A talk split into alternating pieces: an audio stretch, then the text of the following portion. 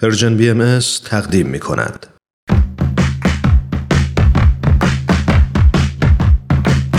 نقطه سرخط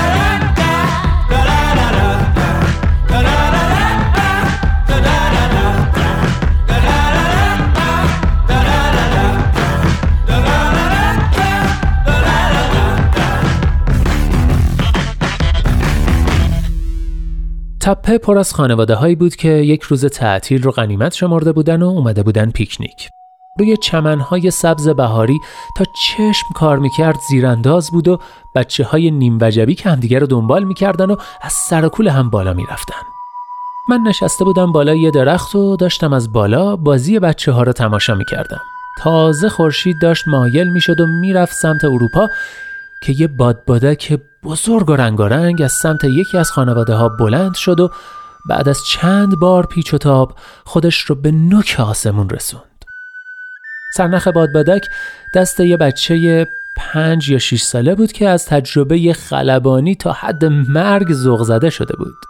تقریبا تمام سرها بالا بود و کسی به چیزی جز بادبادک نگاه نمی کرد. برای همینم کسی نفهمید اون بادبادک با باقی بچه ها چه کرد. زیر درختی که من نشسته بودم سه تا بچه نیم وجبی با حیرت و حسرت به اون بادبادک رقصان چشم دوخته بودن که یکیشون که از همه کوچیکتر بود و هنوز مفهوم طبقات اجتماعی واسه شکل نگرفته بود گریش گرفت رو کرد به یکی از دختر بچه های تیمشون که ازش چند سالی بزرگتر بود و گفت آبجی منم از اینا می‌خوام ما چرا از اینا نداریم؟ آبجیش سعی کرد خیلی بالغ رفتار کنه و حسرت خودش رو قورت داد و گفت اشکالی نداره عوضش ما توپ داریم. اما حرفش برای داداش کوچیک خیلی منطقی به نظر نیومد و از اشکای بچه چیزی کم نشد. بادبادک چرخید و چرخید و تمام توجه های یک تپه رو برای خودش کرد و وقتی که با غروب خورشید نخ بادبادک جمعتر و جمعتر شد هیچ کس نفهمید یک بادبادک لذت تمام توپ بازی هایی که در جریان بود رو نابود کرد. اون شب بچه بادبادک به دست مثل یک سوپرستار برگشت تا خونه اما تمام بچه هایی که دلبری بادبادکی رو دیدن که نمی‌تونستن داشته باشنش از توپ های معمولی و پلاستیکیشون متنفر شدن.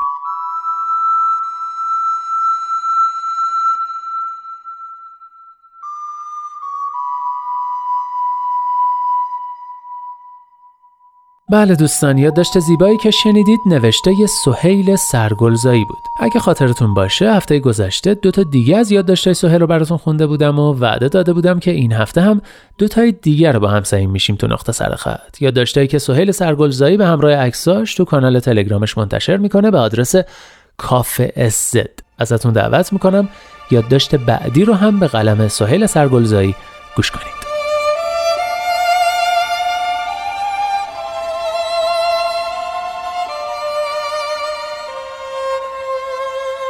اگه بخوام تو کاراکترهای قصه سفید برفی یک کاراکتر پدر سوخته منفی رو معرفی کنم اون کاراکتر آینه است.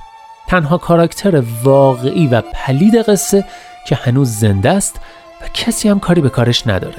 من با اون جادوگر یا ملکه غمگین بیاعتماد به نفسی که هر روز از آینه می‌پرسه کی تو این دنیا از همه زیباتره عمیقا همزاد پنداری می‌کنم. چرا که ما هم این کارو می‌کنیم. حالا نه اینکه هممون یه آینه جادویی مخفی داشته باشیم و روش پارچه کشیده باشیم اما هممون تلویزیون که داریم آینه های جهان مصرفگرای لعنتی رو.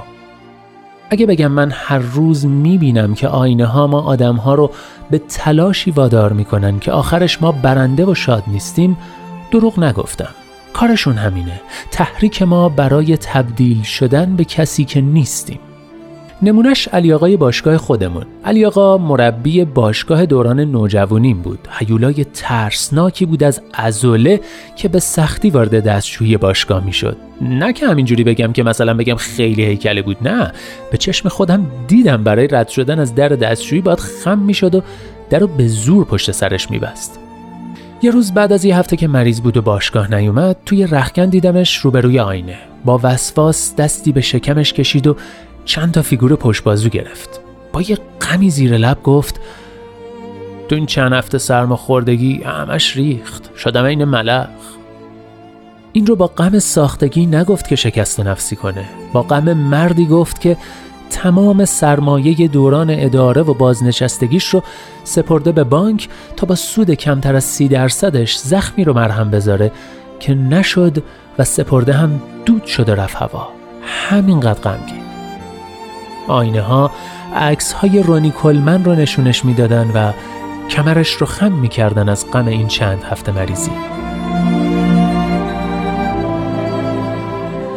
یا لیلا خانم؟ لیلا خانم منشی آموزشگاه موسیقی. تو رقابت بود با اسکارلت جوهانسون. حالا اینکه چرا با اسکارلت در رقابت بود خودش می‌تونست یک کتاب صد صفحه‌ای بشه تا تمام احتمالات رو در نظر بگیریم. اما خودش اعتراف کرده بود همسرش یه روز وسط دعوا توی تلویزیون اسکارلت رو نشونش داده و گفته اگه حرف اموامو گوش داده بودم و از این خراب شده رفته بودم الان زنم این شکلی بود.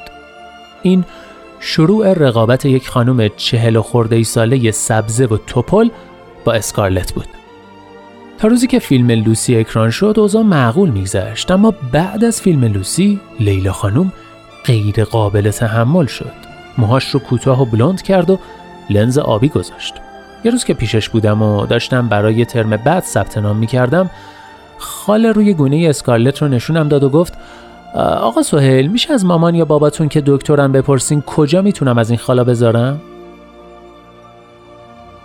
حالا همه اینا رو گفتم که چی؟ گفتم تا برسم به اینجا از دور که دیدمش با خودم گفتم چقدر چهره زیبایی داره یه چهره جنوبی اصیل که تمام خونگرمی و مهربونی جزیره رو تو خودش منعکس می‌کنه.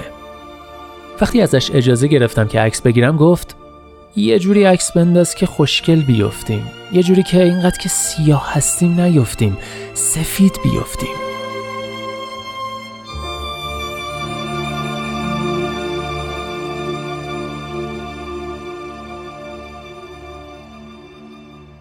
با غم گفت نه با غمی ساختگی که شکست نفسی کنه. با غم دختر بچه کوچولوی سبزهی گفت که کارتون سفید برفی رو دیده و شنیده آینه به سفیدی گفته بود زیبا. با غم بچه‌ای که نفهمیده بود شخصیت بدجنس قصه کسی نیست جز آینه.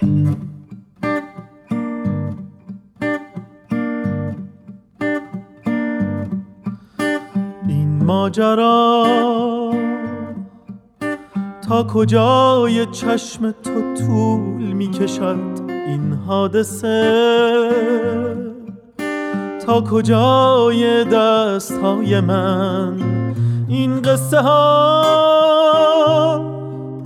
تا کجای شب تکرار تکرار می شود ای آمور ای دلدار.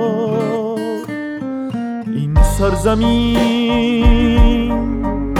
تا کجای چشم تو طول می‌کشد این ابرها؟ تا کجای عشقهای من این سرنوشت؟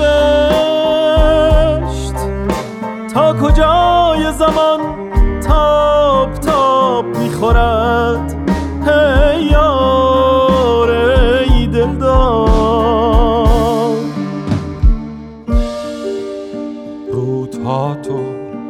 فراموش می‌کنم. قله ها تو فراموش می‌کنم. پاهام گیر می‌کنند توی دشت های کویرت. دست چنگ می‌زنند به ابرهای بیبارانت.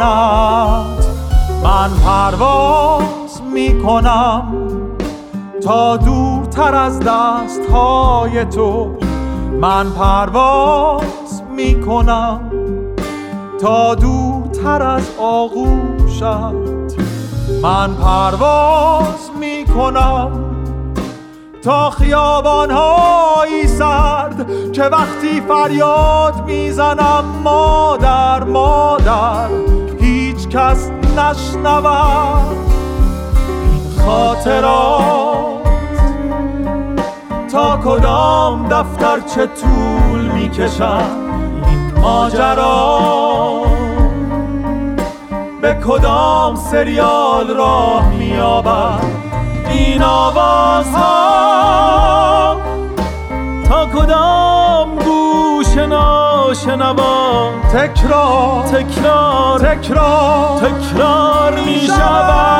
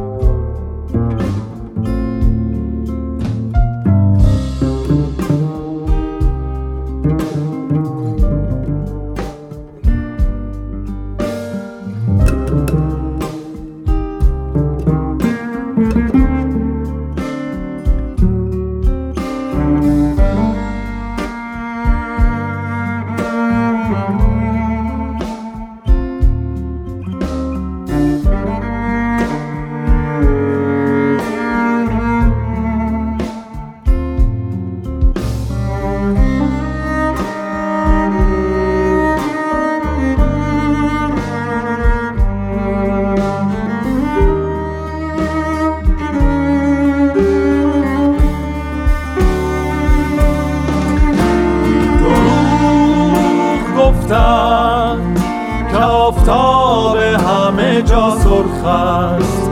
دروغ گفتند که آسمان همه جا آبی است. من آفتاب را سرختر آسمان را آبیتر و خاک را حاصل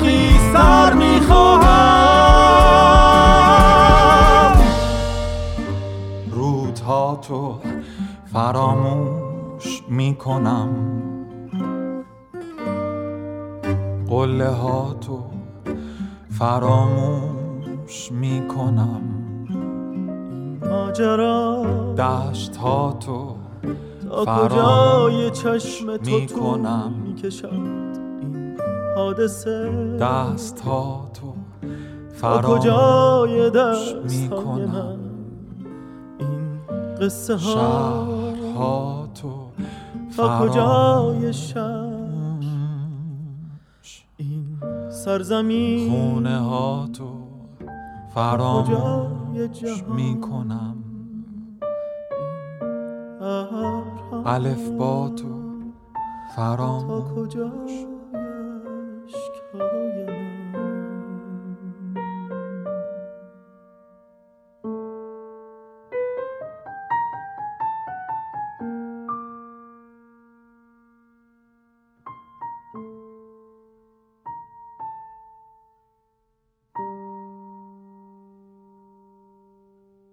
اینجا ایستگاه مهر و دوستی است رادیو پیام دوست.